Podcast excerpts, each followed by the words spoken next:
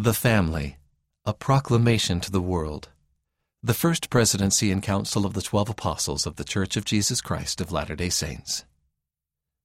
We, the First Presidency and the Council of the Twelve Apostles of the Church of Jesus Christ of Latter-day Saints, solemnly proclaim that marriage between a man and a woman is ordained of God, and that the family is central to the Creator's plan for the eternal destiny of His children. All human beings, male and female, are created in the image of God. Each is a beloved spirit son or daughter of heavenly parents, and as such, each has a divine nature and destiny. Gender is an essential characteristic of individual premortal, mortal, and eternal identity and purpose.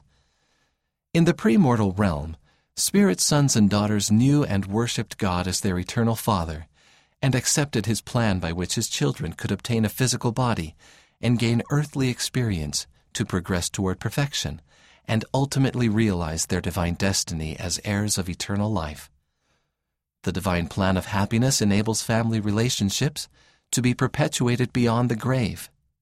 Sacred ordinances and covenants available in holy temples make it possible for individuals to return to the presence of God and for families to be united eternally.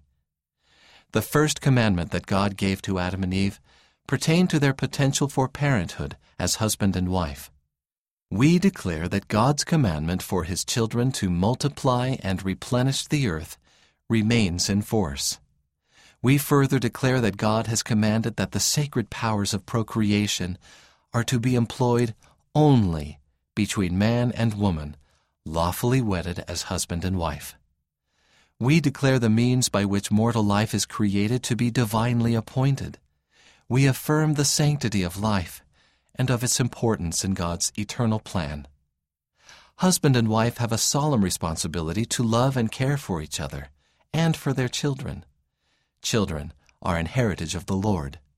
Psalm 127, verse 3. Parents have a sacred duty to rear their children in love and righteousness to provide for their physical and spiritual needs, and to teach them to love and serve one another, observe the commandments of God, and be law-abiding citizens wherever they live. Husbands and wives, mothers and fathers, will be held accountable before God for the discharge of these obligations. The family is ordained of God.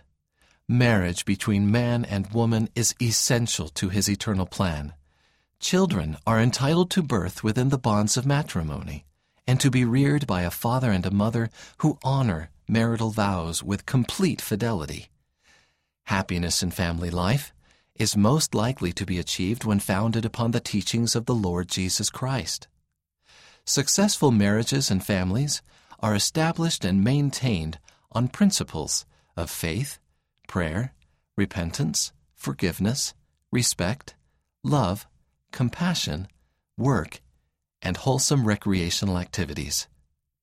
By divine design, fathers are to preside over their families in love and righteousness, and are responsible to provide the necessities of life and protection for their families. Mothers are primarily responsible for the nurture of their children.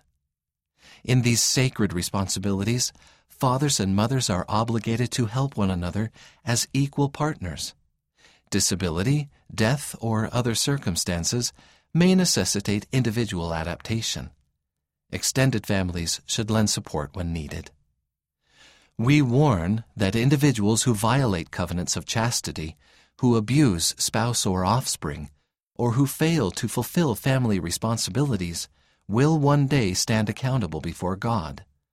Further, we warn that the disintegration of the family will bring upon individuals, communities, and nations the calamities foretold by ancient and modern prophets.